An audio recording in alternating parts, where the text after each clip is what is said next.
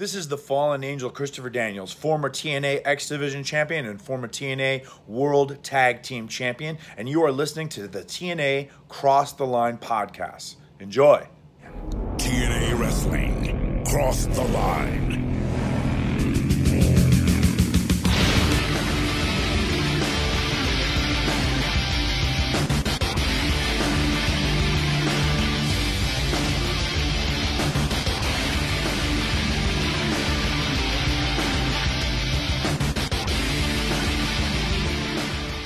And we're back with episode 127 of the TNA Cross the Line podcast. I am Bob Conley Jr. With me, as always, is Dallas Gridley. And Dallas, we have reached officially a new era for NWA TNA. We are strictly going impact moving forward. We are done with the asylum and we're in the impact zone.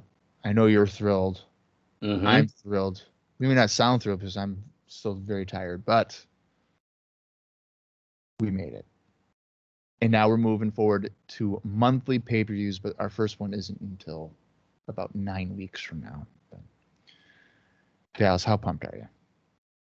I mean, I keep saying it, but I like I can't explain how excited I am to finally be done with these weekly shows and move on to monthly pay-per-views. And I think we might as well just say it now. I mean, our it's going to be a little bit different here on the show. We're going to have a little bit after this episode. Dave Meltzer does not cover the thumbs up shit. Like we'll still say yeah, we liked it, we didn't like it, but we can't compare it to anything because they're not weekly pay-per-views. He only does that for pay-per-views. Uh, no, notes might be cut down a little bit here and there. We might literally some days have a 50 minute episode of like, hey guys, here we are. We have nothing to talk about. Here's the show. Okay, that was good, and then that's it. Like that's just might just be what happens now. Uh, I'm really excited to see how things switch and how they turn up. But today's show should be a normal Impact episode, uh, as you guys know it. At least how we've been doing it. But yeah, dude. I mean, this is the last week. Uh, this is the last Saturday episode where there was an extra episode before it. This past Thursdays, we covered the final weekly pay per view from the TNA Asylum. It's crazy. Yeah, I'm pretty excited to uh, finally move out of it. Uh, in the era of the three hour Sunday pay per views, I feel like more times than not are going to be pretty enjoyable. Um, I'm pretty curious to see uh, the focus on Impact uh, in this format now that they don't have a pay per view on Wednesdays that they have to deal. Like, how quickly are they just going to put big matches uh, on TV? I mean, we've gotten a few big matches already, but are they going to just go full force with big matches, or is it going to be enhancement matches? Yeah, I that's something I've been thinking a lot about is how are they going to handle having just a strictly impact show? I think obviously, I mean, a lot of the recent impacts um, that we watched. I mean, so we're we, today we are covering the fifteenth episode of Impact. Now, on all other fourteen of them, I would say they have had limited promos. There were some like in ring promos, and I mean, sometimes we have backstage interviews, but like very rarely. I feel like there's maybe one every two shows. It feels like or something. But I think they're going to have to be doing more of that stuff on these shows. So, are we going to get quicker matches, less matches, or how are, how are we going to balance the, the promo time, talking time to tell these stories versus just the matches? Oh. Yeah, I mean, it felt like more. Uh, it was more of uh, video packages that we would deal with. Video packages, yeah, and usually fairly quick ones, and they've only really mostly been highlighting the stars, not necessarily. I mean, yeah, sometimes we'll get ones that kind of recap the feuds, but that's because they were taking place on the pay per views.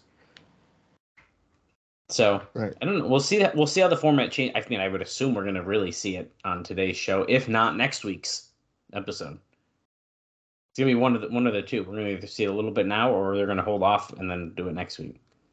Yeah, and then I think another question too is, are there going to be people that were regulars in the asylum that don't make the trip to Impact Zone, uh, like Oh. Erik Watts, Goldilocks, I mean, of that nature. well, Goldilocks has been there, so at least a little bit. So I I think we might hang on to her a little bit. Erik Watts is a really interesting one because as we as we noted before, even the last few appearances, it was like, well, he happened to be in town. We're just gonna use him, and it's like, okay, just Yeah. let's just grab him. So I do think we're gonna like I think him for example, he may be few and far between here in the impact zone, because really, we're not immediately traveling from the Wednesday shows to come down here on Friday or on because they did it the day after, right? Thursday. Yeah, wasn't he like a third option one time? Yeah, he was. They were like, "Oh, we'll bring him." Oh, wait, no. Oh, yeah, Erik Watts. Oh yeah, Erik Watts is here. Let's use him. Oh wait, La Parca has a second outfit. Okay, perfect. that's exactly what we wanted. And yeah, like, they didn't even plan that. Like that just Yeah, it- happened to be the case. They got really fucking lucky on that one. Let's just leave it at that. Yeah. Um, but yeah, I don't know, man. It- I'm looking forward to this, and I guess without further ado, we can get into our news and notes. But I guess before we really dive in, we got to talk about our last episode from the asylum, a date with fate. I mean, it was a it was a big show, man. Uh, we both did end up giving it a thumbs up, even though I think we were maybe a little disappointed with the finish of the show, the ending. But we'll get there. Oops. Speaking of Erik Watts, I just clicked on his name. Uh, so we had a six-way X Division Dominance Tag Team Elimination Battle Royal. It was a gauntlet for the gold, without the gold. Um, and there's a ton of teams involved in that, but it ended up being down to Jerrelle Clark and Mikey Batts defeating Frankie Kazarian, or just Kazarian, and Michael Shane in four minutes and 36 seconds. That's after the Battle Royal part went seven minutes and 30 seconds. So, uh, big victory for them. I would assume they have to have a title match in their future. I mean, they keep that team, they've been doing a lot with them. So, we'll see. Yeah, I mean, I don't think it would be necessarily a competitive uh, title match. Probably, I would. I mean, No, I mean, probably not, but I think you just got to do it. Just to get it done. yeah, I mean, it's a fine underdog story, but Yeah. And then they lose and we move on.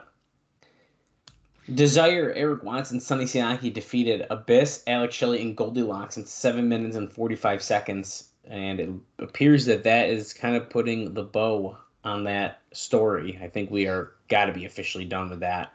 Abyss ended up turning on Goldilocks. We'll dive into that a little bit more here soon.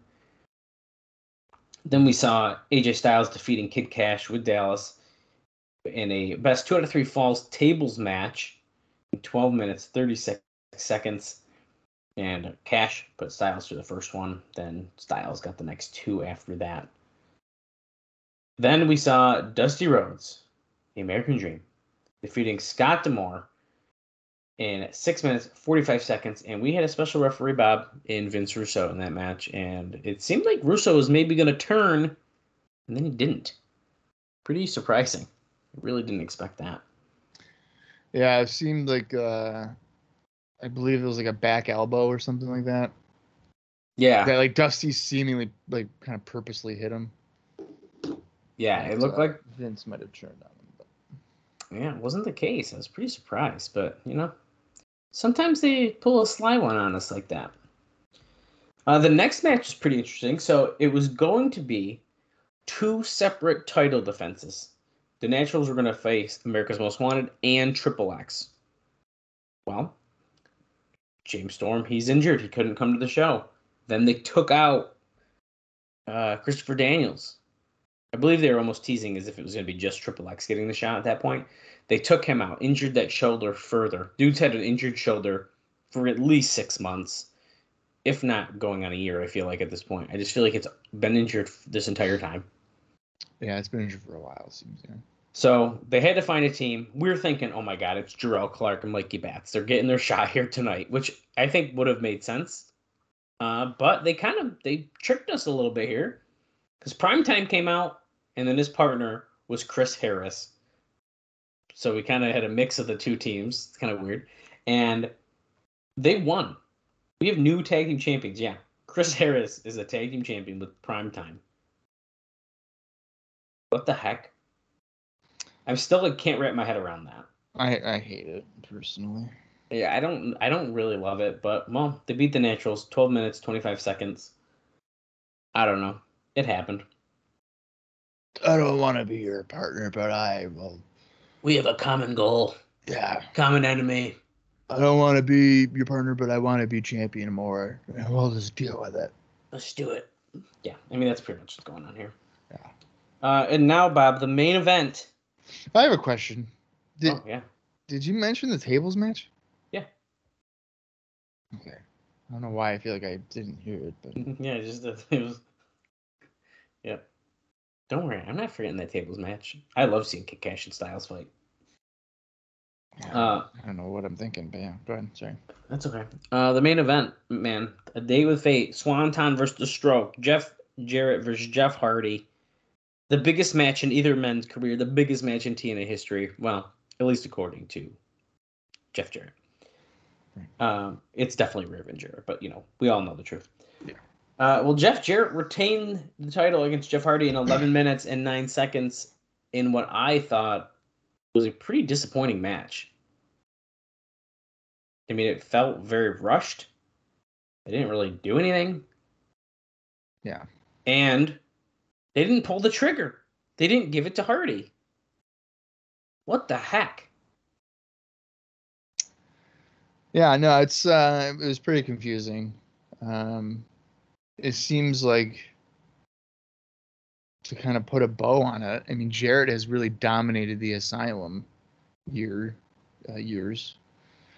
So I mean, I kind of kind of like as a fan, you'd maybe think, okay, cool, end this era of sorts and uh, finish off the Jarrett reign, and maybe move on with Hardy moving forward. But in Jarrett's brain, uh, as we've heard on his podcast, uh, he trusts it. You know, easy to trust yourself as champion compared to other people, and I think in some twisted way, he thinks that he's the biggest star in terms of name recognition on the TNA roster at this point. Yeah, I think that's probably pretty accurate. Yeah, it- which it- I, I don't think is accurate at all. But No, I don't necessarily either. Um, I it just it just sucks because when you have your champion slash he's not really the owner anymore, but he he's got a say in shit, right? He he's running through your entire main event scene. Truly, who do we have that he hasn't faced? And there's one name I think we can both agree on that he has not beaten yet. Mm-hmm. And I mean, really, he's beaten everyone except Monty Brown. Yeah, I mean, at this point though, he still is like part owner, isn't he? I think he's like minority, but Minority, yeah. yeah. so I mean, yeah, I, I was more saying it like he's not. He's not a controlling owner. Yeah, yeah, He's just the guy like in the room that can say something, and then people are like, "All right, thanks, Jeff," and then we're not gonna do that. yeah. Except in this case, Panda wants him to handle the wrestling part of it. So I think, Right. so I think that's where I mean it kind of is. I mean, he's like, yeah, I think we, I, I'll carry the belt. People know who I am, and they're like, yeah, WCW. yeah. Oh yeah, remember when you sang in uh, WWF in 1995? Yeah, Yeah. Star. Yeah, it's great. So, I don't know. It's just a bummer. Now, if we're not pulling the trigger on Hardy, which bad move. We're not doing it on Raven. Once again, a bad move. Yeah. You have to do it for Monty Brown. I just don't know why you wouldn't. And it seems that we are potentially leading to Monty Brown versus Jeff Jarrett at Victory Road. That's what I would think. And you know what? If I have to wait nine more weeks to finally get a new champion that's fresh and different in this company, I will do it. And I will be I will be glad when it happens. But holy shit. It's just crazy.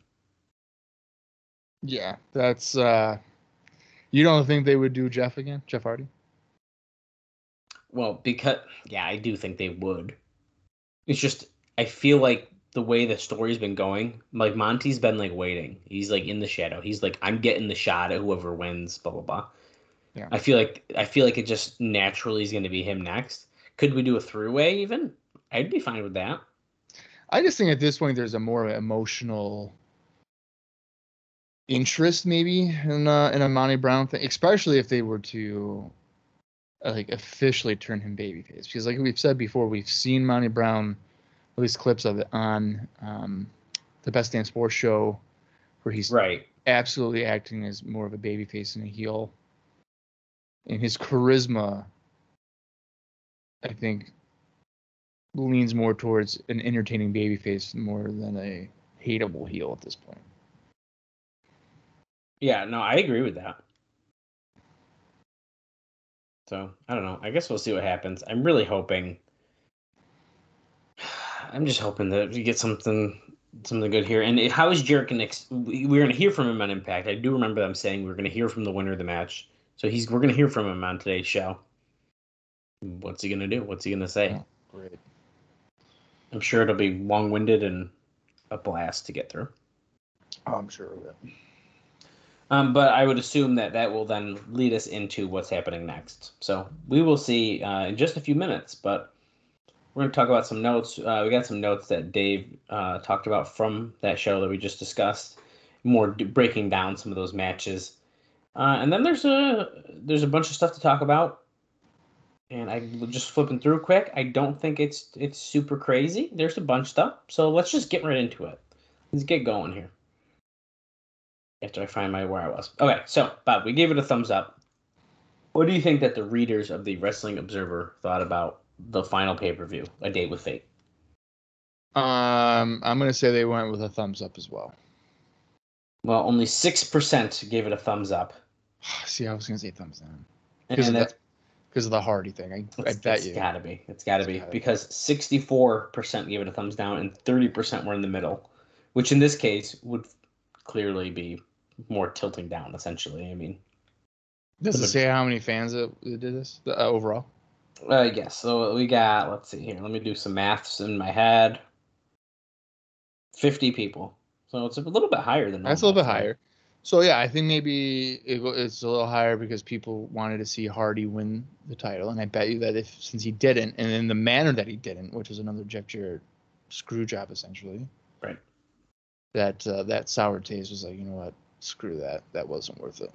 Right. Because it is an instance probably where a lot of fan, where your paying audience is like, oh cool, I want to see this guy win the title, Mhm. and you don't give it to them. Right. Uh, and Dave even notes that it was, the response was higher than in recent months, but still below the average level of uh, from most of the run. And that's with pushing Jeff Jarrett and Jeff Hardy is the ma- the biggest match in company history. And what do you think was voted on as the best match for the final show? Uh, I will say Styles and Kash. Yep, that was number one, and the second was the X Division Battle Royal. Mm-hmm. And what about the worst match? Rhodes and Demora. Yep, that's right. Hit that right on the head there. And in second place was the uh, Watts Siaki Desire versus Right. Abyss Shelley and Goldilocks. Okay, so let's break this down here. I'm gonna try to just hold this so I don't have to crank my neck to the left. So Jeff, uh, sorry, Jarrett Hardy match was uh, was a match everyone realized was going to be tough. Jarrett laid it out shorter than most NWA title matches, with it going about 11 minutes 15 seconds. Booked much of it as a brawling outside the ring, as well as putting a lot of focus on Dusty Rhodes and Vince Russo outside the ring because he recognized Hardy's limitations. Jarrett won with a guitar shot while Rhodes and Russo argued outside, distracting Hardy.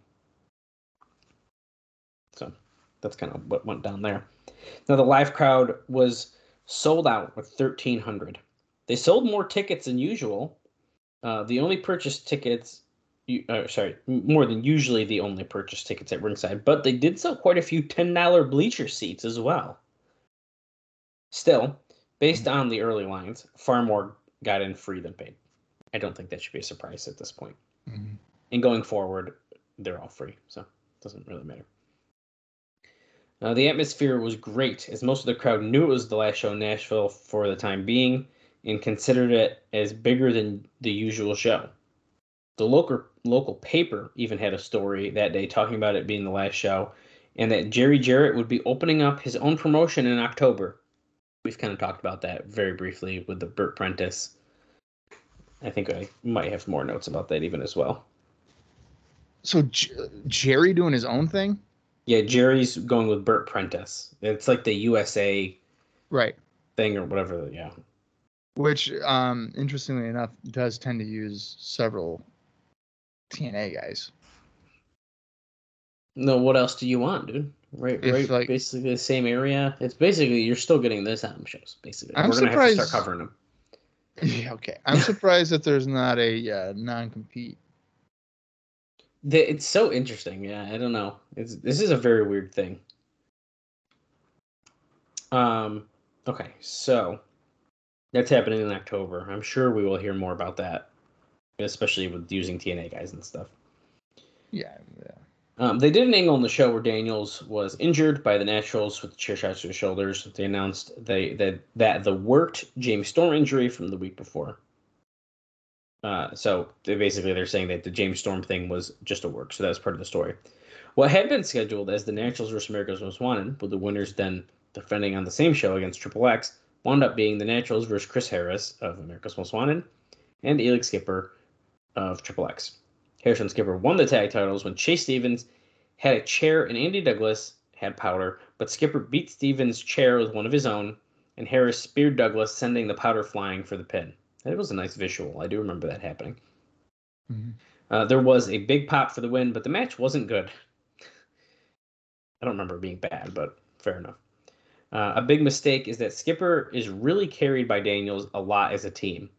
I don't necessarily agree with that criticism that Dave gave him, but uh, this the decision was made since Daniels has had the prior injury that it would be an easier sell, but they sacrificed a lot with the match. As Daniels and Harris probably would have made far a far stronger team. So he's being pretty critical of Elix Skipper there, but Yeah, I don't, I don't think I agree with that uh, assessment at all. I don't because I I like and I think he's been fine on his own. He was Yeah. fine before Triple X. He's been fine with it. He definitely holds his own. I don't. Does like maybe Daniels keep uh you know structure of the tag match or something or keep it going maybe, but I don't think Skipper looks lost in there by any means. No, I don't think so either. Uh, Rhodes versus D'Amore, with Rhodes winning with an elbow drop, was terrible. You know, unlike the previous week, when the crowd was into seeing Rhodes as the Midnight Rider as their private joke, this went six minutes and forty seconds, and it should have gone a third of that length. I agree with Uh, that. Yeah, I mean, it definitely should have been shorter. Uh, D'Amore was wearing what appeared to be a Terry Taylor hand-me-down robe, which I think is a hilarious note, because even if it is, once again, as we noted, it's going to be freaking Bobby Roode's, Right. and it's like hilarious to me that it's the same jacket. Yeah. Oh, I mean, it does look like a, a Terry Taylor hand me down. Uh, that's a good comparison. It literally could be because he's working backstage still. That's I think right. so. I mean, it literally could be. Yeah. And like now, I need to know more than ever before. Uh, lost my spot. Okay, he couldn't carry Rhodes. No, well, surprise. Uh, Russo never turned on Rhodes, even though they teased it when Rhodes hit Russo with the elbow, which we discussed. The post match, the post match saw Team Canada in and Russo take off his shirt and start shoving around D'Amore, uh, which Dave notes was the funniest stuff in wrestling outside of internet posts on the subject in the last month. So I think this, I do remember Russo kind of taking his shirt off, and we were like, Yep. "Oh shit, what's going on here?" yeah. Uh, as we discussed, Styles won that two out of three falls tables match over Kash with the Styles clash from the middle rope through a table. The post match saw Kash, Dallas, and Petey Williams doing number on Styles, with Williams laying him out with the Canadian Destroyer. The plan is to start a Williams versus Styles X Division title program. Which AJ himself uh, made very clear he was coming for Petey anyway. you're right. Uh, I got another funny thing here about Kid Kash, Oh, or maybe an interesting note here. So again, I was listening to a clip of the Rene Dupree podcast, and he talked about his feud with AJ, oh, and he noted that first of all, he hates working for TNA. Like he thinks it was the worst company that he ever worked for. holy shit! Yeah. So he goes, he's talking to Renee about it, and he says uh, his he's like the feud with AJ made no no sense to him because it was pitched to him that uh, you know they would work for a few months or whatever, and he was like, I lost every single match. And he was like, usually in these situations, for a few months, you build or a few weeks, whatever, you build it up. I get some steam, and then he beats me. And Yeah. he was like, from the get go, I lost every Hmm. single time against AJ Styles. That's a pretty fair point because that's literally what's been happening. Yeah, I I mean, I guess I mean he put him through a table one time, but I mean he never he didn't pin him or anything, Right. and he still has maintained nuclear heat. Which I guess is, I mean, good on him to be able to continue keeping the heat on himself. I mean, we've even said before, we would, I think it's pretty safe to say that he is nearly the most hated person in the company. I would say so. Like, get heat wise, like, he gets a lot. Yeah, I mean he his heat is different than Jarrett's heat. Jarrett's heat is almost like I feel like he gets the go away heat. it's a level go away heat, but I think it's also heat like he doesn't des- he, like he shouldn't be in this spot Right. type of heat. But and. Jarrett's I think Jarrett's like one of those people in wrestling where like you know you're I feel like he's like he's always been like that kind of bad guy. So you kind of know that you're supposed to hate him anyways. It's like, "Oh yeah, we don't like him." It's like it's like natural for him to just be like the hated guy. Yeah, but like uh, Jared Jarrett's heat isn't really necessarily the type of where it's like, oh, I want to pay to see him get beat up. For Kid Kash, I No. it kind of is like I want to see him get beat up. I totally agree with that. Like like,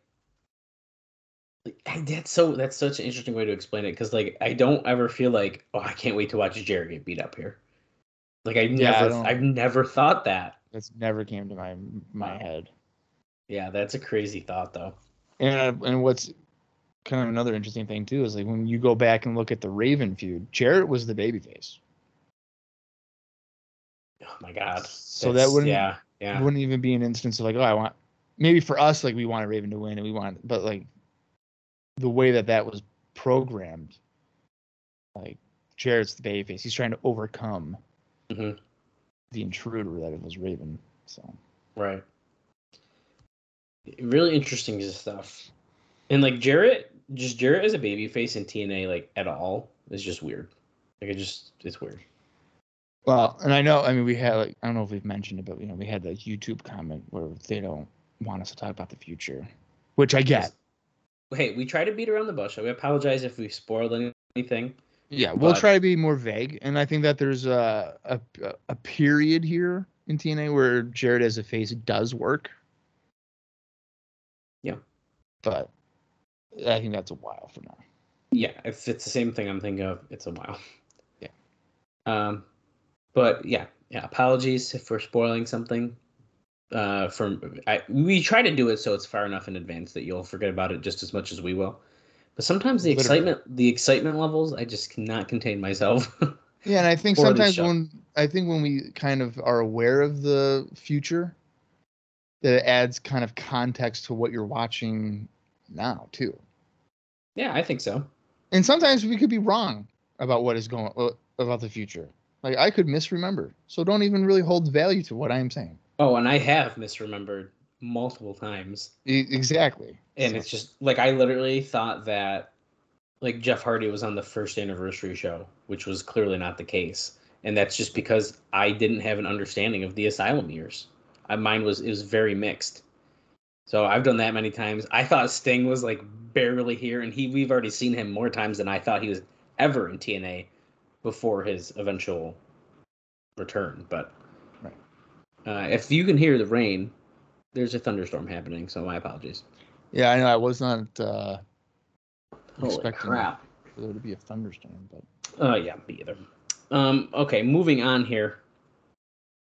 Uh, Abyss finally turned on Goldilocks, giving her a backbreaker, and of course they got a big pop with that. And Dave notes that they haven't really given Abyss a new direction. The people think he's a face, but that isn't Dutch Mantell's short term term plan for him. So we'll see what happens. I'm really curious what they're going to be doing with Abyss. He's not going to be a face. The short term plan is for him not to be a babyface. No, Dutch Mantell does not want him to be a face. Okay, I mean, so he could break away from Goldilocks and definitely still be a heel. I he think has- so. He's been looking kind of wimpy. Yeah. So if you break away from that and have him kind of just go back to being his like ruthless, scary heel, and like I could see that that transition happening Right. instead of being a baby babyface. Because I don't think that Abyss at this point should be a baby babyface. Realistically. No, I don't think so either. Uh, then we saw Mikey Batts and Jerrelle Clark were the surprise winners of the X Division dominance match. The 16 Battle Royal came down to Clark and Kazarian. Then they turned it into a regular tag, and Batts scored the pin, surprising pin on Michael Shane. Whatever this accomplished with an upset, the crowd got into, well, it was nullified. Uh, eventually, we're going to see, because I was just reading something I wasn't supposed to read. Oh boy. My apologies. I stopped myself before I did any spoilers. There you go. That's why I didn't have it bolded, and I sometimes I do that just to you know continue it, and Right. I just almost spoiled something. My apologies. Okay, so let's dive into some other stuff here. Um, I, I you know I'm gonna start with uh something here because Dave Meltzer. This is the September twentieth, two thousand four Observer newsletter. There is a massive. He wrote a massive piece essentially about TNA starting its newest phase. And he questions uh, what will people what will make people shell out money to see the product and how they can get new stars over. And he just writes, I mean, four or five, like tons of paragraphs here about this. Uh, it's an excellent read. I'm not going to read it on here uh, because it, we'd literally be here for probably 30 minutes trying to get through this. But he really breaks down what I mean, it's almost a history of kind of where we've been with the weekly pay per views, comparing it to some WCW and ECW stuff as well. Um, and he even points out, you know, that the company's biggest problem is the current marketplace. And then he dives into some other stuff, um, which I am going to talk about because, uh, you know, bringing in names that we are hearing rumors about, like Kevin Nash and Scott Hall, which is Hmm. going to be a greater expense in giving the end result of the negotiations with these the past uh, with the sorry hold on blah, blah, blah. and given the end result of negotiations in the past with those two and other people like Randy Savage, Hulk Hogan, and Chyna that never went anywhere. Uh, even though apparently Kevin Nash has confirmed to friends that he is coming in. So, um, and he continues going on production budgets and stuff like that, and he really uh, breaks this down. And actually, there's I have another note about about this as well, but I may actually be saving that for next week's episode. Okay. There's no way they're getting anything near WCW money. No, no, that's silly to even think that they would. If people think that that's the case, it just there's just no way. But like it's so if you're when you're so used to you know, let's say three million dollars a year, Mhm. right? Um then I guess Nat I guess they had both been in WWE um since WCW and before this run. Right. So let's say, you know, that's still like around the three million. But I don't think they're making that money even in WWE. But just for the sake of the argument, so you have that a year. You're probably working a, a few more dates, uh, and then TNA comes around and they're like, "Hey, man, we'll have you come in for." I, like I don't even know what a ballpark could be. I know. Yeah, I have no clue. Remember our top number we were paying what thirty five hundred for an appearance, and it was for Scott Hall, I believe. Well, I believe like initially it was more like seven or eight, and then their numbers Yeah, they cut it down, yeah, fudged. could- Yeah, yeah. and they had to cut it down to like three or yeah, thirty five hundred. Now, Um, with the, now with the Panda backing and stuff like that. Obviously, Yeah. we're paying for TV, but with their financial backing, if they think that it is an investment that is worth it, they may be willing to pay something more like that. Right, but I mean, they're not going to be like, "Hey, here's three million dollars." No, no, Kevin Nash. absolutely not. Not in 2004. Yeah, I mean, I would have to imagine it'd be a low six figures, right? Like, it have it would have to be. And then if I'm matching them, I'm if it's like, let's say it's like a quarter of a million, they have to be like, I'm only working pay per views then, Oh, man. yeah. I mean, it's right? I mean, it's got to be something crazy. I almost want to say that that's still too high, but you never know. Well, and let, let, let, let's keep it like simple. And in terms of like numbers, so like let's say it was a it was a quarter of a million. I I would bet that Nash and like Hall would be like, okay, we'll do that, but we're only doing six dates, Yeah, they're gonna work something like that. Yeah. Yeah. like like six uh, wrestling dates. Like we'll do interviews and whatever, we'll talk. But when I it comes to that. matches, we'll do we'll not we won't even do twelve. Like don't even try to say once a month. No, no, we'll give you six. Yeah. That's what I would have to think. Hall, Hall, you could probably get more because I feel like he actually kind of enjoys wrestling. But like Nash, he's just like, yeah, Right. I'll do it. I'll do a handful. Right. Um, but yeah, it's it's really interesting, and uh, and the note I am saving, I think we are going to be talking about that. Uh, I like I said, I think I'm going to save that for next week because it kind of relates off of that, and I think it'll make sense uh, once we get onto next week's episode. Uh, the Impact on September 3rd did a 0.17 rating, which was the Friday of Labor Day weekend, and the 827 did a 0.12. And now these numbers are considerably lower than their average of about 0.25 range that the show has been doing up to that point, and do seem to indicate, even with small audience, that they are drawing from a loss in momentum. But once again, as he even noted, it was a holiday weekend, so I think we need to Right. keep that into perspective. Yeah.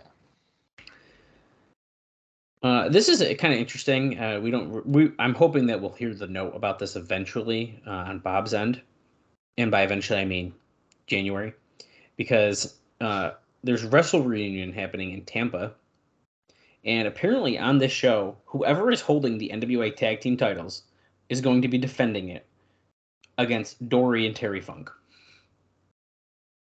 So keep that in mind. We're gonna hold on to that until January. in January of so that's 2005. Yeah, it's noted. Uh, it's it looks like the weekend is the 28th through the 30th. That's um, that's pretty interesting. Yeah, For I mean, what is it? It's a Russell reunion. Wrestle reunion, wrestling reunion, Wrestling reunion. and it even has uh, AJ Styles and Daniels in a six man with Roddy Piper, Jimmy Valiant, and Rocky Johnson. What? It's what's being noted. I mean, it could always say Jeff Jarrett versus Tully Blanchard, uh, managed by JJ Dillon, and with Ricky Steamboat as the referee. Yeah, I mean, this is like a wild sounding show. Yeah, that's Yeah. that's interesting. So we may have some fun indie notes coming up, but it was noted here. So That yeah, that would be pretty cool.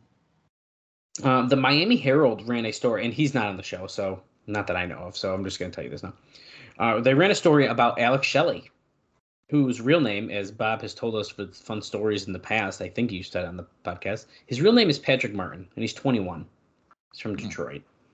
And Bob called him Patrick Martin once, and then was basically told, "Fuck you, do not call me that name." Yeah, that was good Uh, times. Yeah. Well, he took the name Alex from the main character in A Clockwork Orange. Oh, there's Thunder. If we lose power, we're talking about the Alex Shelley interview. Uh, and he took Shelley from Pete Shelley, who's the lead singer of the band The Buzzcocks. Uh, in describing the difference between wrestling for TNA and Ring of Honor, he said, Working TV and independent shows are like night and day. And that's something I didn't account for when I arrived in TNA if you talk to some people who have been around the business for a while, they can tell you that a lot of independent fans come to see these high spots and big moves in person, while facial expressions and storytelling are more important on TV. Mhm. I think that's pretty accurate. Uh, yeah, I would, I would agree. Um, Dave notes here that the most this is no longer Alex Shelley interview. Uh, the most notable thing over the past week are David Sahadi's videos, and in particular, and I'm not 100% sure if we didn't see this or if we're going to see it on today's show, or if we're just not going to see it because it's a commercial for the November 7th pay per view. Uh, and he notes that they are masterpieces and position the company perfectly as a hot new alternative in wrestling. We heard one report that WWE told people that they read about Sahadi negotiating with TNA and told its employees who were friends with him that they could no longer have any social contact with him, which put a few people in an awkward position. And uh, I do believe we did see a very interesting open on the date with Fate pay per view that was different than we expected, mm-hmm. and I think that was potentially part of this commercial or footage from it or something like that. Yeah, uh, which is really fucking good stuff. Really good stuff. Um, okay, let's see what else we got. Uh, there are a lot of ECW guys who now wish that they never never signed a contract, and that's because they look at WWE and now Dave notes that this may be, and in some cases is, wishful thinking, but they see Paul Heyman back in a stronger creative position, which is also noted that he doesn't have anywhere near the power he had, and Tommy Dreamer, who almost every XW or ex ECW wrestler in TNA likes, moving up in the ranks in the talent relations department, and thinks that it may be their opening. When one approached a company official about a release, he was told to not even think about it because Jeff isn't releasing people because he's not going to let anyone under contract go to WWE. Uh, who who would they be really referencing? I mean, Kid Kash, I guess, could be somebody. Kid Kash is definitely the biggest on this list, I would say. Um, I doubt there's no way in hell Raven is thinking this. There's no way. There's no, yeah, there can't be. Uh, is, is Sabu under contract? I know he's obviously out currently, but he could potentially I'm, be in that. Um, Shane Douglas, maybe. I know he's doing more interview roles, but I don't think that Shane Douglas could see himself going back there. I don't really. I don't think so either. But I'm just trying to think of other ECW type guys who would would think that you know, Vito had not signed a contract as far as I know, and it's even noted actually that Alvarez says eh, he seems to be gone, so it may not be him anyway. Um, I I truly don't know. I'm trying to think of other people under contract. Yeah, I mean Diamond Lin- and Swinger. Diamond and Swinger might that might be true. Hmm. Jerry Lynn works as an agent he's not really as much on TV, but I don't think I don't think he's like I'm gonna go to WWE and make an impact right now. Yeah, I mean I don't I just I don't really think that there's that many ECW guys right now. Yeah, I mean I think that's pretty safe to say. And certainly not under contract. Diamond and Swinger, you might hit that one right on the head. That one might be right. Diamond and Swinger could be it. I mean that yeah, that I could see. Yeah. But hey, um, Jerry Jarrett appeared on camera on that Bert Prentice's TV show in Nashville briefly this weekend as they promoted their new group that runs the Nashville Fairgrounds. I think that I think there is another note that kind of bounces off of that, unless I'm mis uh, or thinking wrong.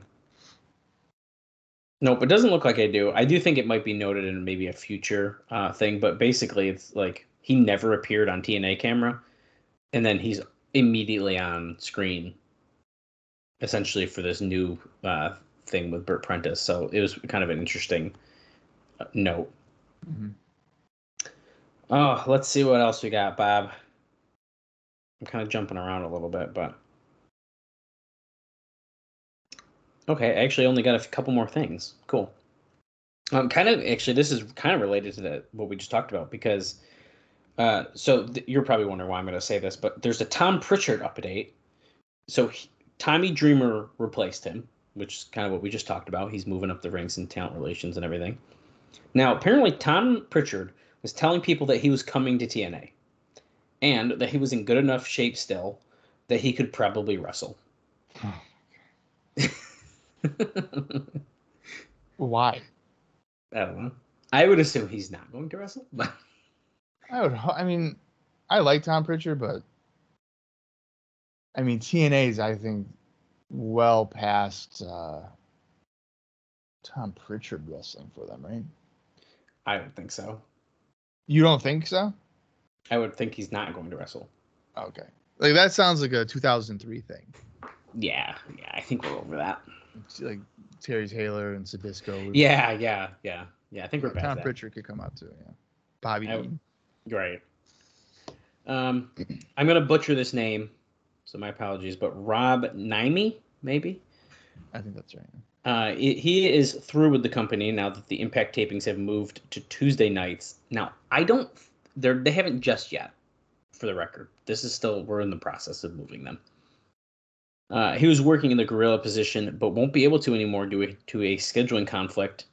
He took the opportunity to bury Johnny Fairplay, whom he hates.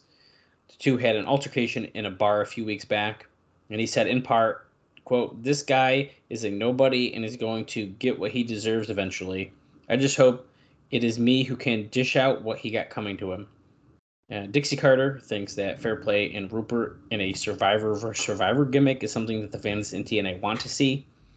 Yeah, nothing like uh, watching two non-workers get in the ring to totally stink up that joint.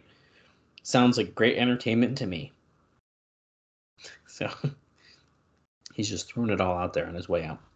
Uh, I mean, he's right though. I mean, who would, He's I, definitely right. I would not want to see that. Absolutely fucking not. Um, Pat Kenny did a radio interview, and he was really excited about his new character. Now we've briefly discussed the new character, and that's the Empire Saint. Now Pat said that Bill Banks played a major role in development of this, so remember that is what Alvarez points out. Remember who did this. Uh, he said that he liked the idea of moving to monthly events because it would take some pressure off creative team and allow them to build storylines, angles, and characters to make the matches mean more. Um, and then he basically spent the rest of the interview talking about the real about quote real sports. I'm saying quote because I hate when they say talking about real sports, including his baseball team that he plays on. And then I have one final note here, and I got I think a couple small ones to talk about during the show, but Dixie Carter in a Nashville newspaper article basically said the reason they were moving to monthly events was the fault of the pay-per-view providers. Quote, the consumers are conditioned really to pay for a major event once a month. Uh, which is hilarious that they're just talking about this, but uh, she said that the company wasn't completely abandoning Nashville, as 15 or 20 full time staffers were going to remain at the office on 10th Avenue. Uh, and then the only other really thing that she points out, because a lot of it is just Alvarez talking crap about everything, is that Carter Carter's claim that Victory Road would attract 55 million cable and satellite viewers.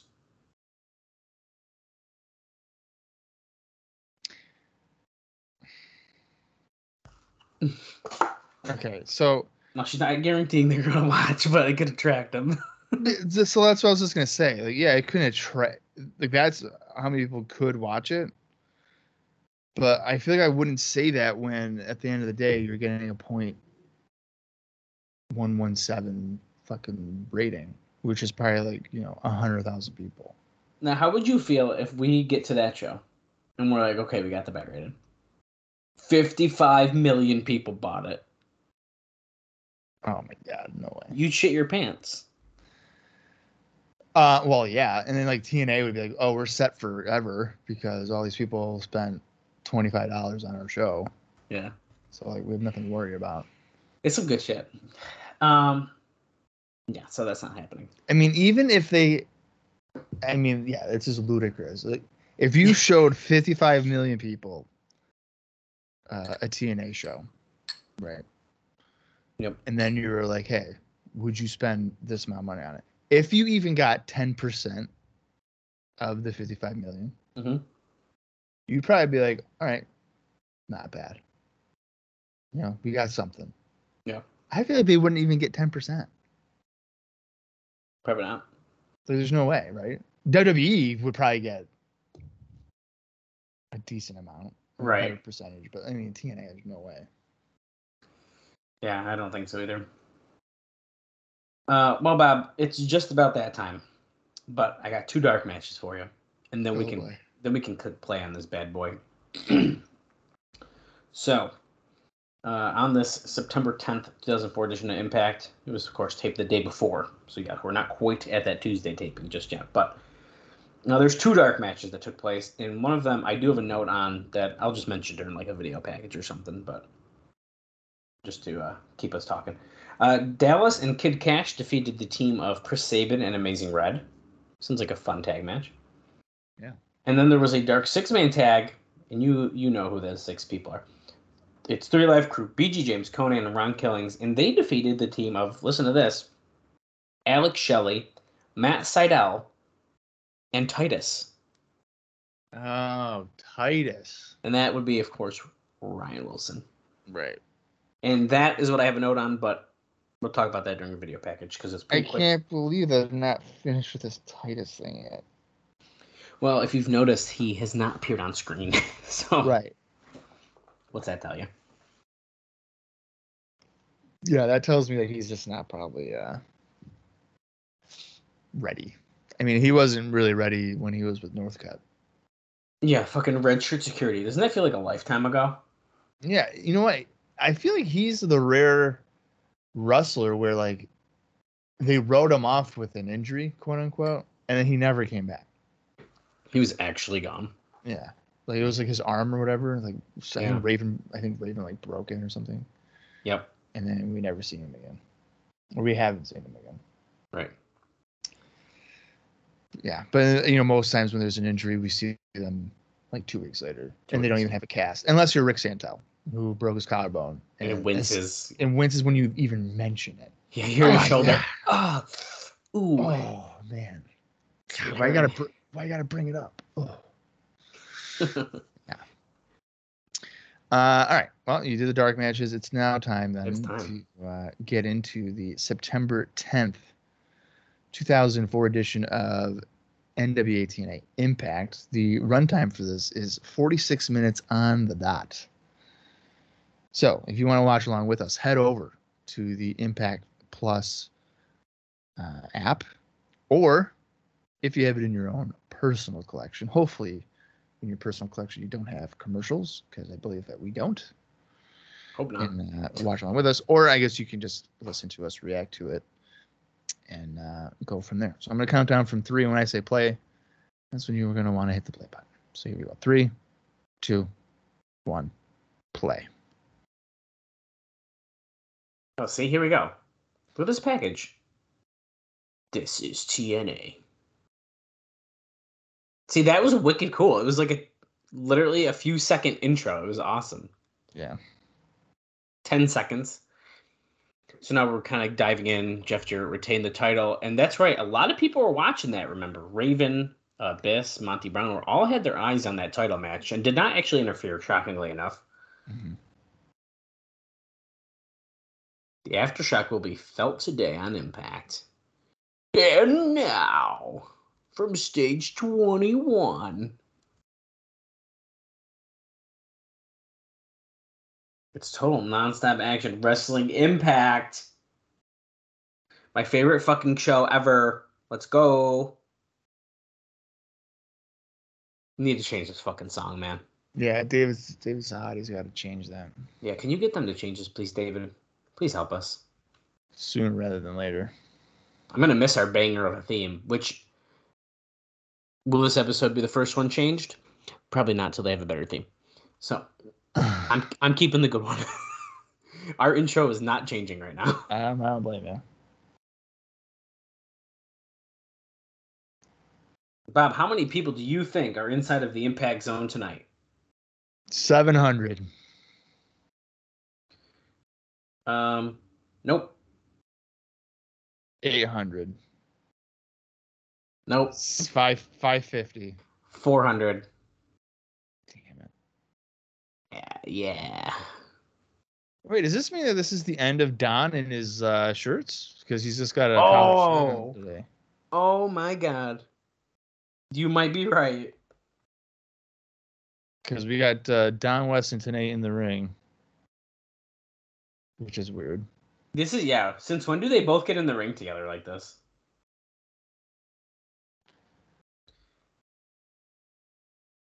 Get out of here! Oh, they just said they had to turn away a thousand people into the asylum. You liar!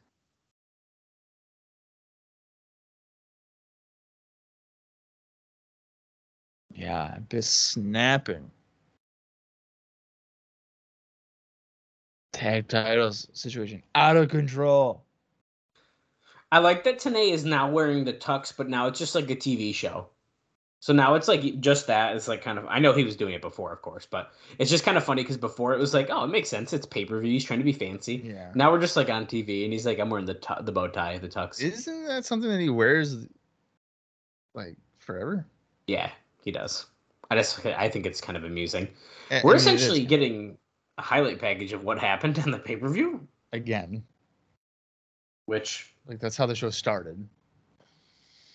and that one was better because it was like a quicker one. This is kind of breaking down the tag team title thing, or sorry, the X Division Dominance tag team. Right. Which Stop. uh, Mikey Batts and Jerrelle Clark won. Okay, we're doing Oh, the whole show. They're doing the whole fucking Okay, so Bob, let me give you my Dark Note match then. Uh, no, I was gonna wait, but Might as well, yeah, go ahead. Because we literally talked about all of this. Uh, so you'd be shocked to hear this, but Johnny Fairplay was back at TV for a dark match, and he was managing Titus Ryan Wilson. Oh wow. Uh, he was given a new story this week. Uh, it's the same. Dixie Carter wants him because she personally signed him, and they were going to use him against Rupert. That will probably change weekly because no one else wants him around. Carter even insisted that he be put back onto the website. What is up with that? Yeah, Why is she so obsessed with Johnny Fairplay? I don't know. Isn't it weird? I actually I meant to tell you about this. I saw, I believe Justin Credible post a photo with Johnny Fairplay, and he wrote something like, "Oh, miss you, dude," and I think people in the comments thought he died. And we're like, Johnny died? yeah, let me see if I can find it. I think it was on Facebook. Wow.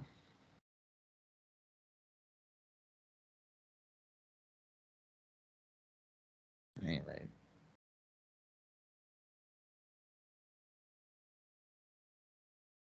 Harrison Skipper, the tag champions. Harris is shocked.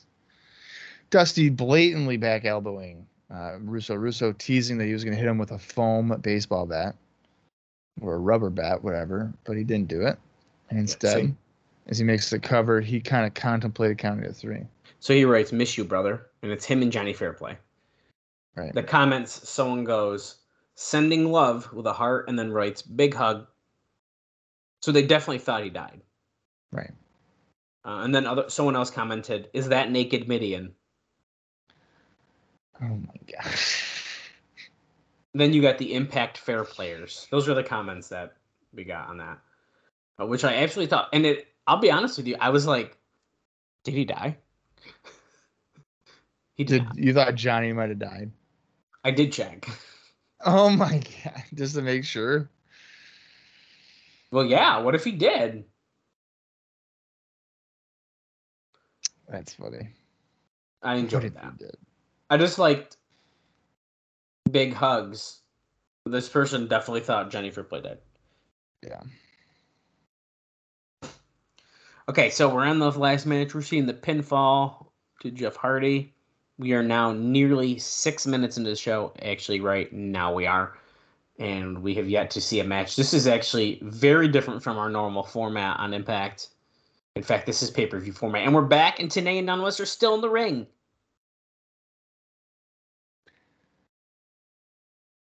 Yeah. So we um we are six minutes and twenty seconds into the show, and it's been literally just a recap of the last pay per view, weekly pay per view.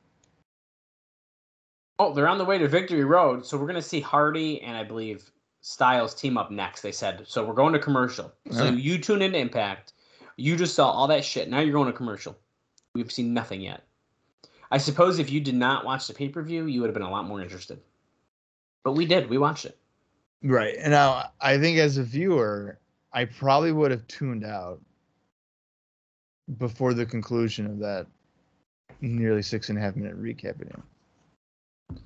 Well, because, like, come on. And now we're seeing we're coming back and we're seeing more highlights from the pay per view.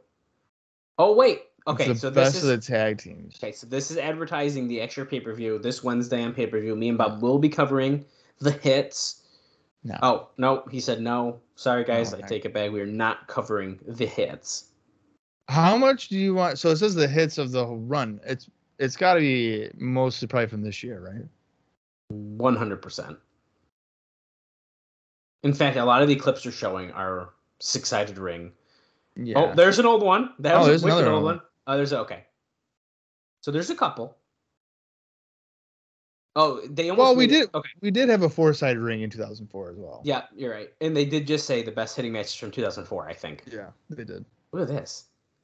Wait, this is kind of a cool way that they just did the cuts for that. This is another Impact commercial, dude. We are. Hold on, hold on. Eight minutes in, and we've seen nothing. Is this just a clip show and we don't know it? Dude, what is happening?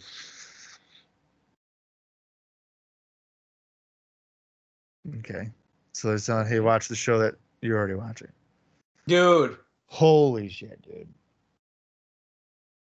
dude, another AJ Styles Kid Kash. We're getting that isn't it? about the tables match. oh my god. Well, you know what? If we get all these out in the first ten minutes, and then the last thirty is matches there or whatever, then fine. I'm Oh, why are they showing that? Why did I they just show that? I would have been tuned out. I would have clicked away and then I would have tried to like click back in to see if it's done with recaps. Well, dude, if you watched the pay per view, you're wasting your time right now. right.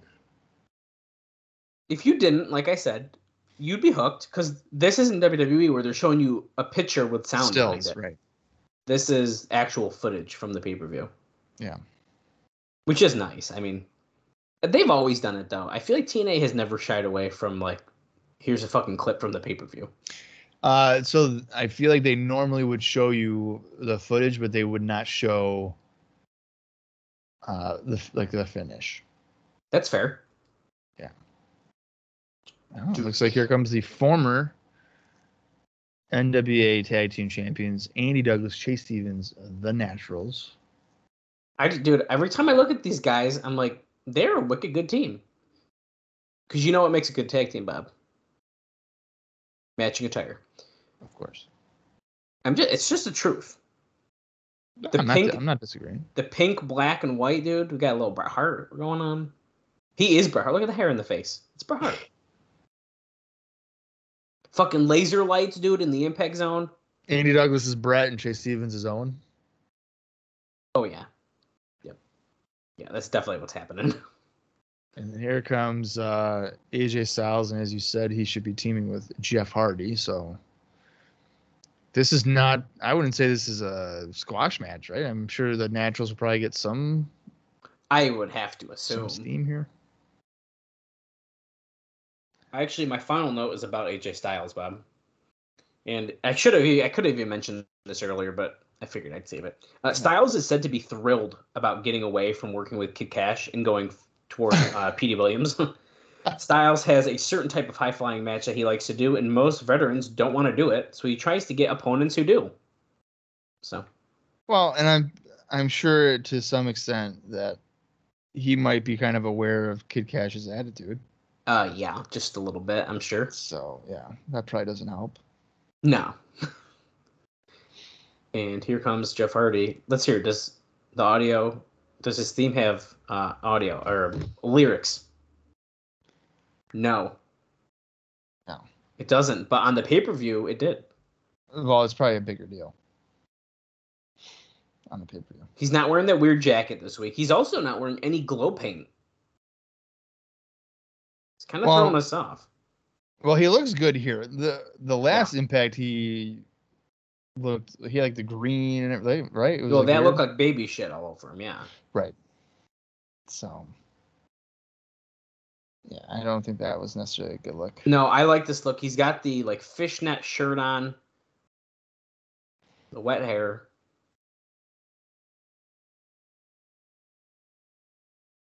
We haven't quite hit peak Jeff Hardy uh, look for me here yet, but that's fine. We'll get there. Immediately, we got Andy Douglas and AJ Styles starting us off, which is we could not be bullshitting this. We got to get right to it. Look at that, Chase Stevens hitting the head of Styles, distracting him. You, if you hit the SAP button, you can listen. Oh, you can listen to Savio Vega do Spanish Oh. commentary. They just said, "Look at that." And I missed the first name, but I'm assuming it's um, Savio Vega, one of the greatest mystery opponents to ever appear on pay per view, replacing Shawn Michaels at No Way Out in 1998. wow. Didn't know that. You didn't know that? I don't think I did. It was so funny. DX was like, "Oh, we got a mystery partner for an eight man tag, and it's fucking Savio Vega." Like, Wait, with DX? yeah, because Oh like it was originally supposed to be like Steve Austin and I think like Cactus Jack and Chainsaw Charlie and maybe another person against Sean Helmsley, Billy Gunn, and Roadhouse. So it had to have been four. So there's another guy in that match, and then uh, maybe it was like Shamrock or something. Wait, But okay. uh, well, never mind. We don't. We can talk about it off air.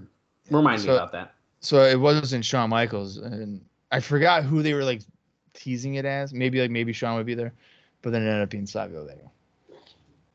That's hilarious. Which I mean, if you kind of really look at it, um, Savio and Steve Austin did have a history, obviously. No, that's a fair point. So like, it does work a little bit, but it's a horrible surprise. like this Well. is bad. Well, and we, as we know, Savio Vega should have won the. Uh, is it the 1995 King of the Ring, or was it 96 that we watched that he should have won? ninety-five. 95. That's Yeah, and then, he, and then he should have won the Intercontinental title. Absolutely. And you can I- listen to us cover those shows over on IcoPod in the archives. Yeah. So it was Stone Cold, Owen, Cactus, and Chainsaw against Triple H, Vega, and the New Age Outlaws in a non-sac in a non-sanctioned match. I know what I'm doing when I get off. I might actually check it out. I don't think I've watched that show in like ever. So Uh, the Naturals have control here. Double team on AJ Styles. Arms behind the back. Nice kick to the chest. By Chase Stevens. If they hit the natural disaster, Bob, it's done. well, no one's kicked out of it, Which is pretty. and it is a good. Fi- it is a good finish. Dude, I've been loving the transitions into it too. Yeah. How many double team moves do you think? Oh, that's got a cool transition to get into it. Look, here we go. Oh, here we Here go. we Let's go. That's what I'm saying, dude. Oh, Styles broke out of it. Oh, there is it.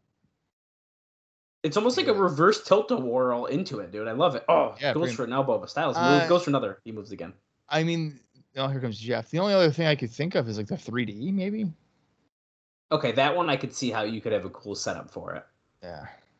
Ooh, Oh, Flatliner by St- uh, Hardy. to Douglas, and Douglas is acting like he's knocked out from it. Only gonna get a two count though, because Chase Stevens is a great tag team wrestler. and He made the save. Yeah, that's right. I'll. Oh, Jeff Hardy's not quite wearing normal. Oh no, they can still see through, right? It's like a blue fishnet. I kind of it like looks, that. yeah.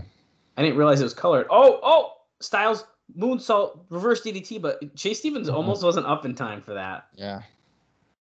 But Styles was able Oh, to catch himself. Jeff was going to the top rope for something. He's not the legal man. Brainbuster.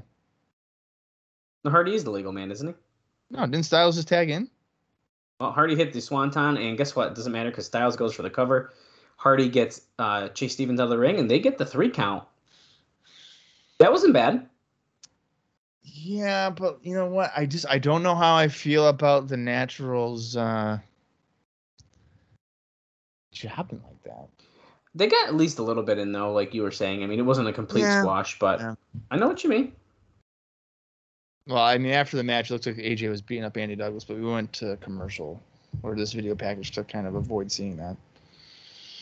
Um, yeah, I mean, listen, my whole thing is when you have two guys that have been teaming for years compared to Styles and Hardy, Right. it it probably should have been a little bit more competitive. But now don't with. Shane Douglas talking to Dusty Rhodes, And they also told us up next is Monty Brown, for the record. Let me tell you, Shane Dog, what's going down. There's a communication. Oh, he's been talking to the Midnight Rider.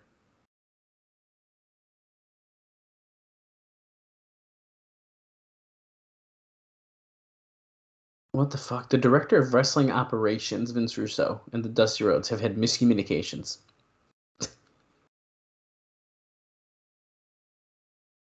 He's going to strive to get things right, and the bottom line is is that Jeff Hardy and Jeff Jarrett. It was one heck of a fight. Wow. A lot of confusion surrounded the event. Oh, he, he's going to make sure the return match does happen. There goes Monty Brown's title shot. When it does get signed, sealed, and delivered, we're going to up the ante just a little bit, and he walks away. Hmm.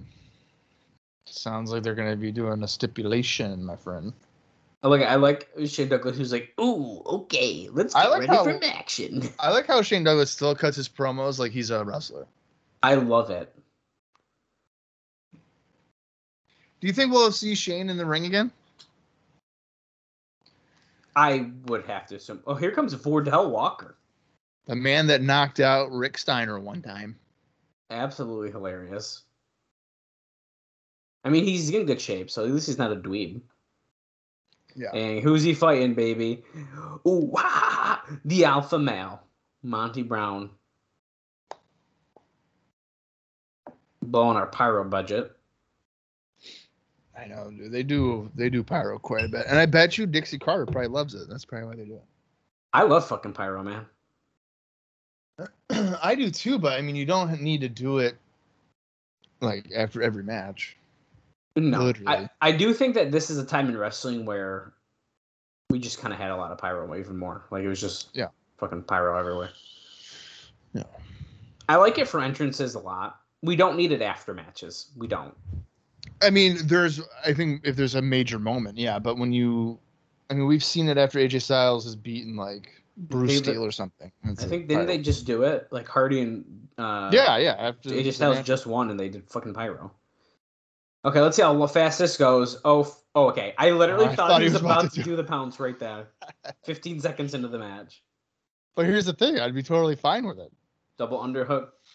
Vordell Walker here is cosplaying as Ken Shamrock. I don't know if anybody is noticing this here, but I would say if Ken Shamrock and Jerrelle Clark had a baby, it's Vordell Walker. because he looks like I feel like Sure. maybe it's our quality of our, our video, but his face looks like Jerrelle Clark to me. sure. And then he's got the gloves on and the red. Then he does. He looks like Ken Shamrock. Yeah. Even the like the body type. Oh, the pow! Oh, there we go. Come on, pin him. Less than a minute. Let's go. No, he's got to he's got to taunt the crowd for five seconds. They're saying one more time, Hey, and he's dagger. Is he gonna pin him? Okay, he is. Oh my god, he almost got off before the pin was done. Yeah.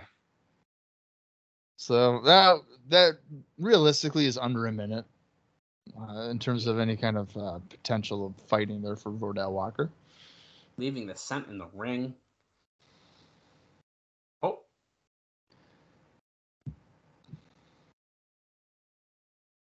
Oh, they cut him off, but he said, I'm coming, and this is a very dangerous something. I don't know what he was going to say. Place, maybe? I, Well, here's the thing. So they're they're cutting these guys off, and you probably don't. You probably wouldn't have to have done that if you didn't do a six and a half minute yeah. recap. It and we get another one.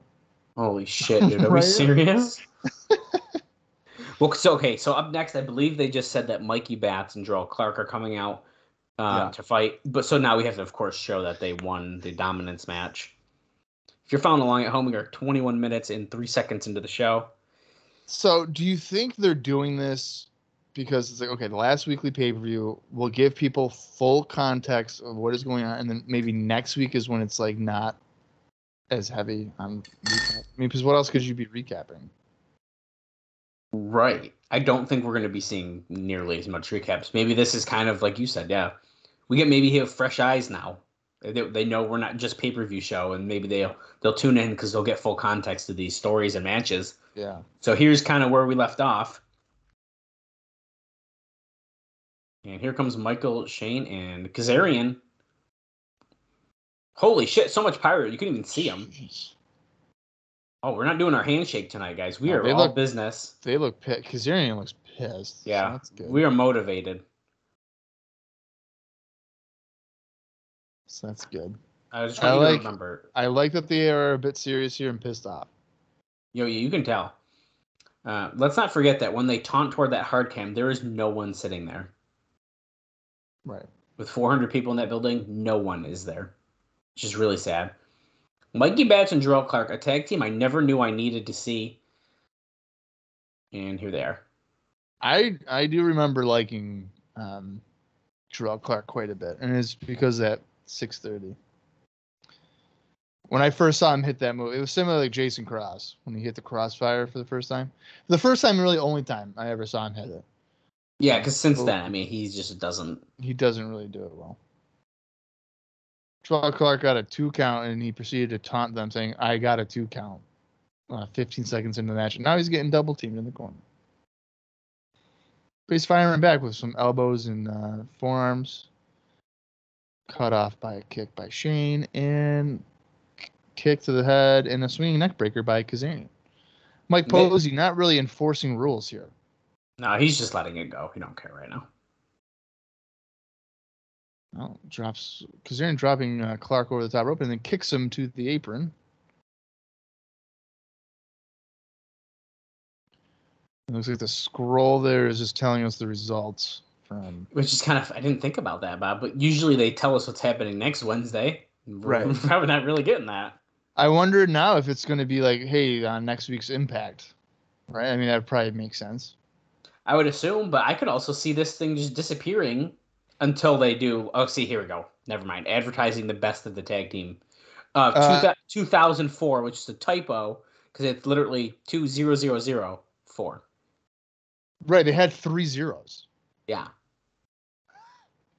It's 20,000. I saw that scroll by earlier as well, but the problem is I didn't see the what was before it, so I was like, maybe it's a radio station or something. Yeah, right. You know, I don't know. maybe it's the name of a venue. No, No. maybe it was Jeff Jarrett's payoff for beating Jeff Hardy. Michael Well, Shane trying really hard to spin, do like a swing with Jerrelle Clark. He could barely get it, but then Kazarian just drop kicked his head. Jeff Jarrett is a smart man. He was able to double dip from Panda. So, what can you say? Uh, Yeah. Hey, folks, don't worry. I didn't forget about Indie Notes. Uh, all the Indie Notes are in this match. Oh wow! Back on September 4th, which I don't know if I noted this uh, on the weekly pay per view, probably didn't. But Samoa Joe defeated Frankie Kazarian uh, in a PWG title match. oh wow! Kazarian being the champion, but uh, Joe won by disqualification at Oh. PWG's The Next Show in Los Angeles, California. And then the final note for this week saw uh, Mikey Batts defeating Xavier on September 9th for IWW in Ireland. Well, and just like that, Michael Shane gave a devastating super kick to Mikey Batts and to get the pin for him and Kazarian. I'm gonna go on a record here, Bob, and I'm gonna say Michael Shane might have one of the best super kicks. I do like a super kick. I mean, it's really good. Considering how uh, kind of one sided that was, do we think maybe the Clark Batts experiment is over? Yeah, I do. Okay, we're backstage. Shane Douglas with Vince Russo. Now, I've noticed a trend here, Bob. Yeah. Most backstage interviews on Impact tend to be with two people Dusty Rhodes and Vince Russo. That's true. And I understand that's like a story thing, but I just I want to see them. I like when they interview talent, wrestling talent, I should say. Look at this shit. Eh, Bruce Russo's got to determine the next number one contender. It's fucking Monty Brown. Let's just get to it, bro.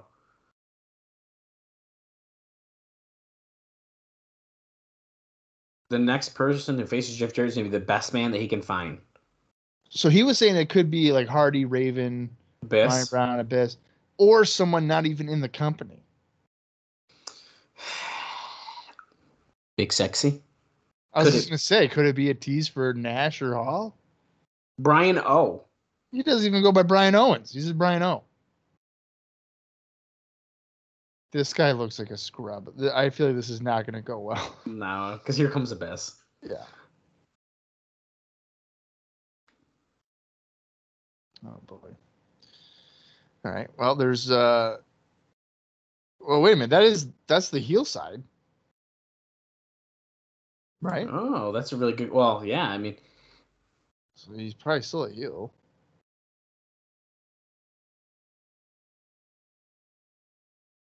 Interesting. he the possibility that he might go outside, potentially an outsider. Oh, God, no, that's a Dude.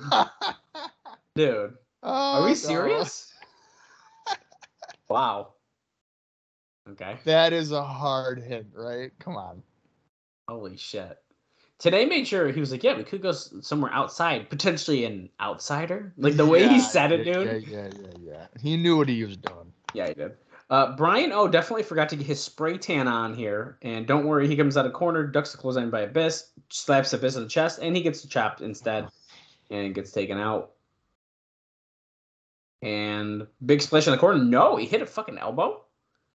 Comes back. Okay, that was, Oh, that was not good. he was trying to duck a clothesline, but I don't think you're supposed to. Right into the post. Fuck you. You fucked me up. So you're getting a fucking shot to the, the post. And Abyss is taunting. And he's turning around and big splash in the corner. There might be a reason we can't click on Brian O's name on Cage Match. Yeah. Probably because uh, his career short lived. Victory Road, November 7th. Ugh. Bob, we are officially on the road to Victory Road. Oh, Black Hole Slam. Bam. One, One, two. two. It's about a minute, eight seconds. All right. Brian O was 27. Absolutely That's- dominating. That was suggesting that Brian O was dead. He's gonna be when they go backstage and and uh, Biss goes, "Why the fuck did you do that?" Yeah. Up next, six points of impact. Oh, so we're gonna hear Jeff Jarrett on the six points of impact with Jeff. Hammond. Okay. So it's not an in-ring promo. That's interesting. I actually think I like that better. I feel like these Jeff Hammond things though haven't been the best. No, but you know what? I don't hate him as much as I thought I was when we first started with these. I was like, "Yo, fuck these." Why does like- it look? Why does it look like Jeff Hammond's like at the TRL studios? Yeah. Wait a second. Established territory. Is he just talking and he's not talking to Jarrett? What the heck? Yeah, is it a so is it about Jeff Jarrett and not with him? Maybe experience edge. Number three is that Jeff Hardy underestimated Oh. Jeff Jarrett. Give me a break. Okay, this I do not like. I like it when they talk to the person. Heart and a lot of endurance.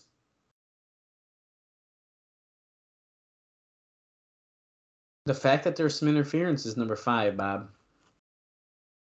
Rhodes and Russo like, factor. uh, this sounds like Jeff Hammond's like turning heel. He's done. Maybe Jeff Jarrett is there threatening him, saying like, "You better say these words." Could be. Win at any cost is the As sixth point. Jeff Jarrett trying to throw Jeff Hardy out over the balcony and, and kill him.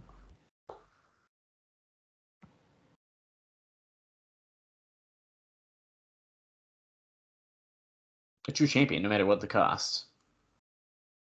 Oh my god, Bob. Did we jinx Oh. ourselves? So here Is comes Jeff- Jeff, Jarrett now. Jeff Jarrett's music's playing he's coming out that tunnel. Yeah, we fucking jinxed ourselves. He's not in his ring gear, so he is in fact just talking. As uh, the last quarter hour of the show has begun. Hmm.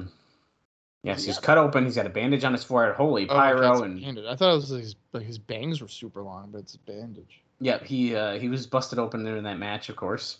If you're playing Jeff Jarrett bingo at home. Is that a new like necklace or something? What is that? It's quite the necklace. What is that? Jeff Jarrett wears some questionable clothing around this time. Yeah, he's taking some wardrobe uh, risks. Yeah.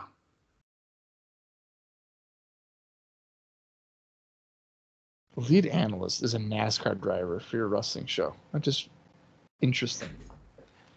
He's helping know- analyze. And I know he has his own FS1 show, but still.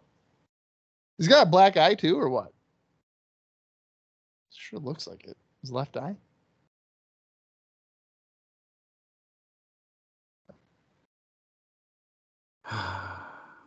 Director of Authority. The new NWA World Heavyweight Champion. I'm sad. I'm very upset right now.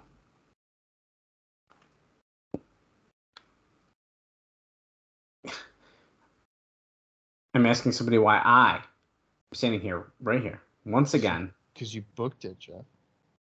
Yeah, why is he standing here, the NWA champion? Oh no, not the King of the Mountain. Oh my God, we're gonna have a King of the Mountain match. The fans want Hardy. I would rather have Monty Brown at this point. Line them up one by one, I'll take them out. Oh, okay. Well, notice he didn't say line up Abyss because he probably knows he can't beat Abyss. He said Hardy, he said Monty, he even said Raven. But he didn't say just give me Abyss. Japan. Them all from Mexico. Puerto Rico. That's Apollo, right? Is that a shout out to Apollo? Vance.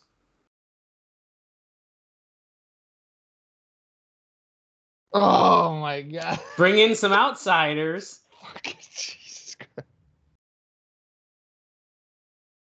Christ.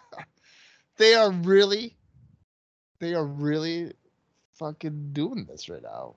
Outsiders. Oh, I wonder who they could be talking about. Wait a minute. If I've already beaten you to the punch, is he suggesting that he's brought in the outsiders? Um,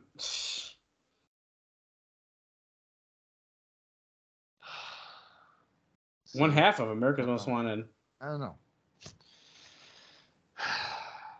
Is this are they gonna already become like a watered down WCW? Because if I see Kevin Nash and Scott Hall come in here with Jeff Jarrett, and it's like, oh NWO again, I'm gonna freaking lose it. Okay, highlight package again, Bob.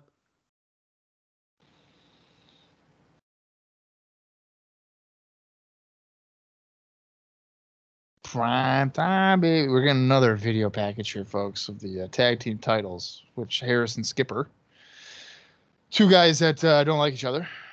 Uh, they won, beating the Naturals, as you see here. Skipper hitting Stevens with chair, spear onto Douglas, and that was good enough for the three count. We may hate each other. This is like the Mega Powers. Teaming up. They may not like each other, but similar goals.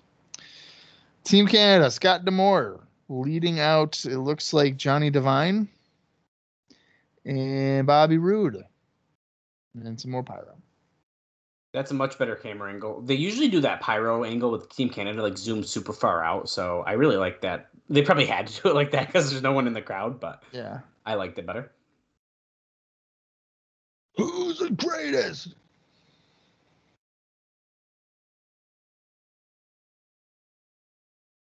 D'Amore is claiming that he punched out Dusty Rhodes, which I mean isn't really true because he, uh, you know, he lost. Oh, here we go. Is this so so Harris? I'm assuming Harris and Skipper are going to be wrestling or teaming up, right? I would assume. Okay. Do you think that anything could possibly go wrong for them in this match? Uh, I mean, How many miscommunications are there going to be? I feel like they got to have some. I mean, this is a brand new team, right? Well, I don't even know if it's a team. Like, they don't want to be a team, like I I think it, I hate this. It's so stupid.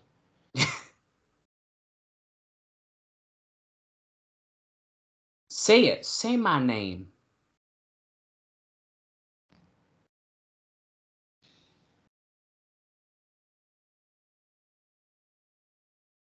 They're really hyping up a fucking recap show of the best of matches. You don't want to miss matches that aired seven months ago.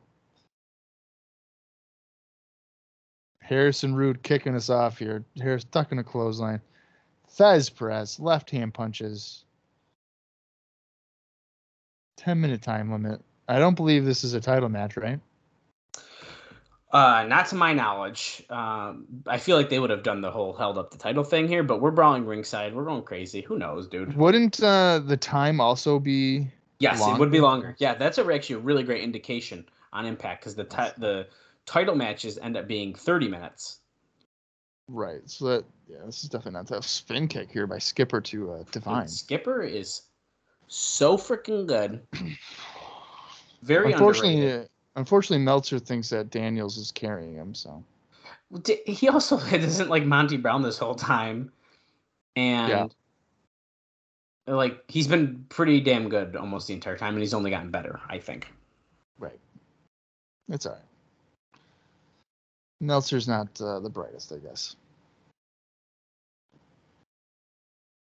Harris and Skipper working together, stomping away on Johnny Devine. That Tenay's confirmed it is in fact a non-title. Thanks, Tenay.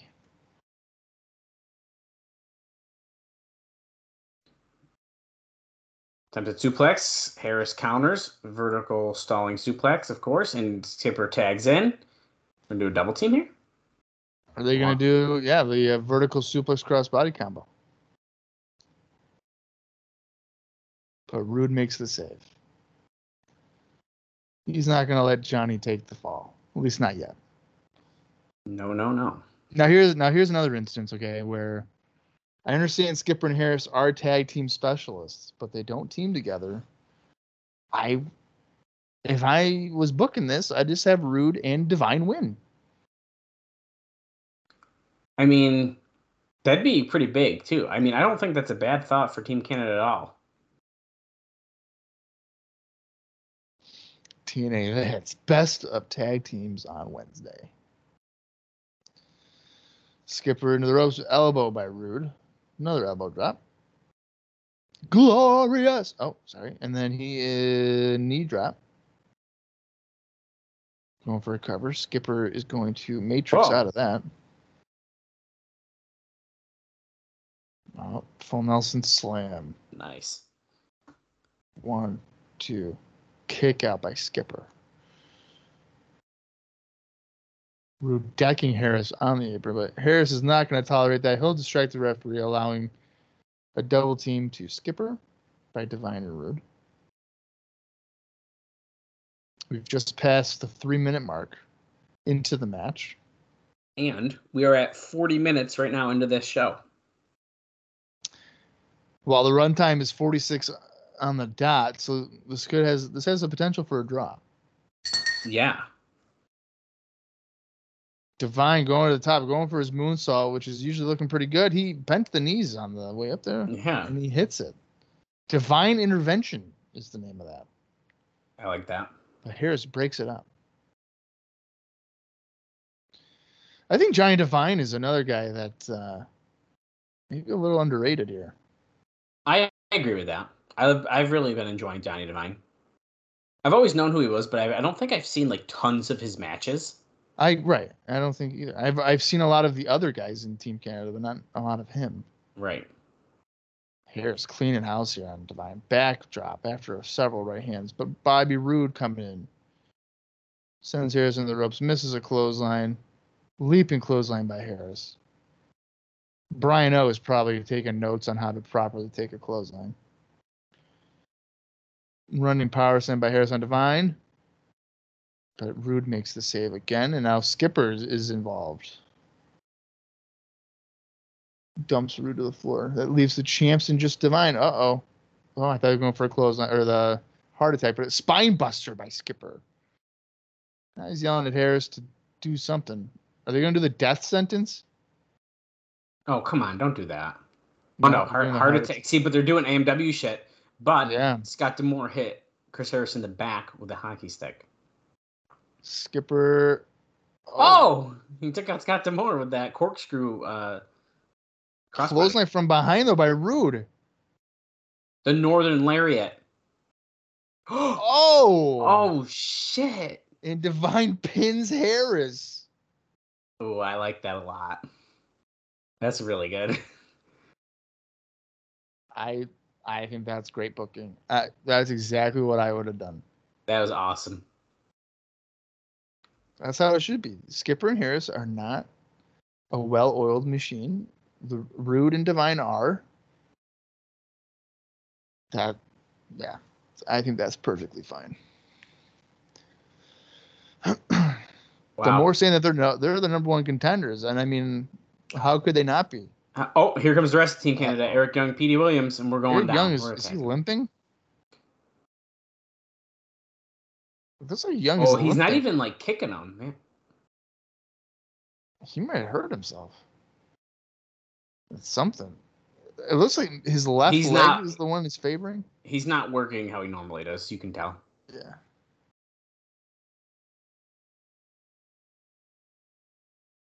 Is someone gonna make the save or what? Here's getting choked out by the Canadian flag. The music is restarted for Team Canada. They've been beating it up so I much. I love that.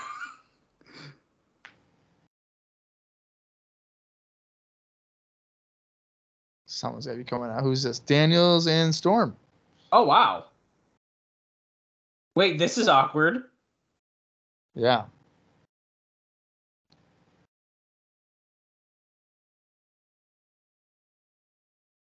Harris and Skipper are up and they're going. Here comes the Naturals. Okay. Are we going to end the show on a massive brawl or what? Dude, every impact ends like that. Probably what? Three live crew are going to come out, right? That just seems like the, the next scene.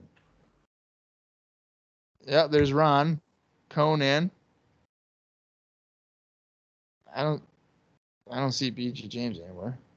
It began as a dream. Oh wait, is this our commercial? It looks like it.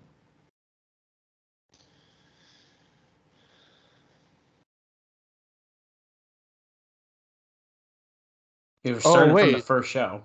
You think this is a commercial for the pay per view? Yeah. It has to be, right? If it's just started as a dream, probably Victor Rotine. Jeff Jarrett got eliminated. Took him 11 weeks or whatever to win the championship. Good times. Oh, from Japan, the Hulk Hogan stuff. Oh, because they're talking. I mean, essentially, yeah, this was going to be like it's their first three-hour thing. So talking about bringing TNA to Jarrett. There's some Sting footage. Raven coming in. Oh man, that's so good. The rea- the reality. Talking about The phenomenon. Ultimate X. Notice that the blood is black and white. Here on FS. Yeah. Fox Sports locker. Six sided, uh, the six sides of steel. This is cool. I mean, they're hitting all the big moments like pretty good, I would say. On November 7th. I like this voiceover guy. Uh, November 7th. Forever change the face of I'm professional getting wrestling. goosebumps because I remember fucking watching like this shit and be like, I gotta get Victory Road. Vengeance will unfold. The old road will crumble.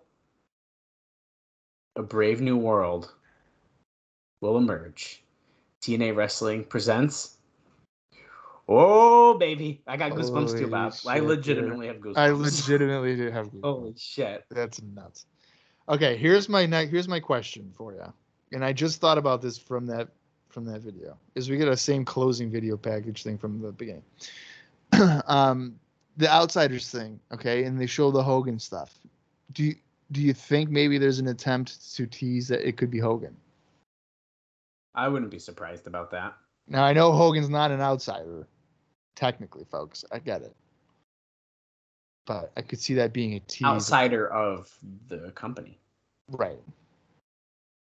Yeah, and then you you just happen to you know have a focus there on uh, Hogan a little bit. I don't know. It's just a thought, maybe. I don't know. Uh, all right, Dallas, what did you think of that edition of uh, Impact? You know, at first I wasn't sure. With the video packages, I was kind of like getting a little irritated. I was too. But I actually think that ended up being a pretty good episode of Impact. I liked it. Um, yeah. I mean, once we got past the six and a half minute starting point of uh, video packages, it turned into being pretty decent, I'd say. I I did like the booking of the main event with uh, Roode and Devine uh, going over. Oh, I mean that I think was the Harris. peak of the show. I mean that was the best Yeah. part for me. Yeah, uh, is I would I would say this is a lower level impact. Yeah, but I almost think it was better than the past couple weeks, even because of the fact that, I mean, that main event alone, the booking of it, I think was pretty good, and the at least like some stuff happened, because on the last couple episodes, it was really just like here's some squash matches to get us on TV. Yeah.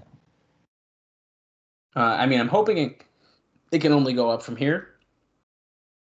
I think it will, um, but and I think after all those video packages, I think we're gonna be a little bit smoother going forward.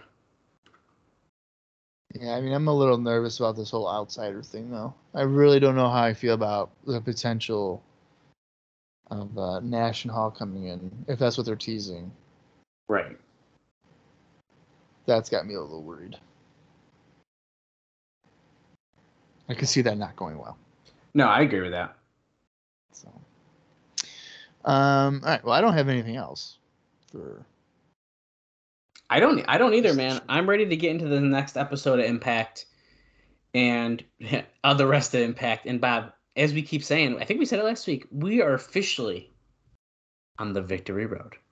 And I cannot wait to get to that show, dude. Like you said, I, I got goosebumps. That thing when he, that voiceover Yeah. is say, saying those lines, dude. They we we read the note already. That was fucking awesome. Yeah. David Sahadi, thank you for coming to TNA because we freaking needed that video packages like this to be happening. Yeah, that was pretty cool. And uh, I am looking forward to watching Victory Road, a show that I have not watched in a long, long time. So it'll be pretty cool to get fresh eyes on that. But before we get to Victory Road, we still have eight more weeks of impact. So buckle up, folks. We still got a little ways to go, but in just a short amount of time, we'll reach our destination, and that destination will be Victory Road. But until next week for some more impact. For Dallas Greeley, I am Bob Conning Jr., and this has been the TNA Across the Line podcast.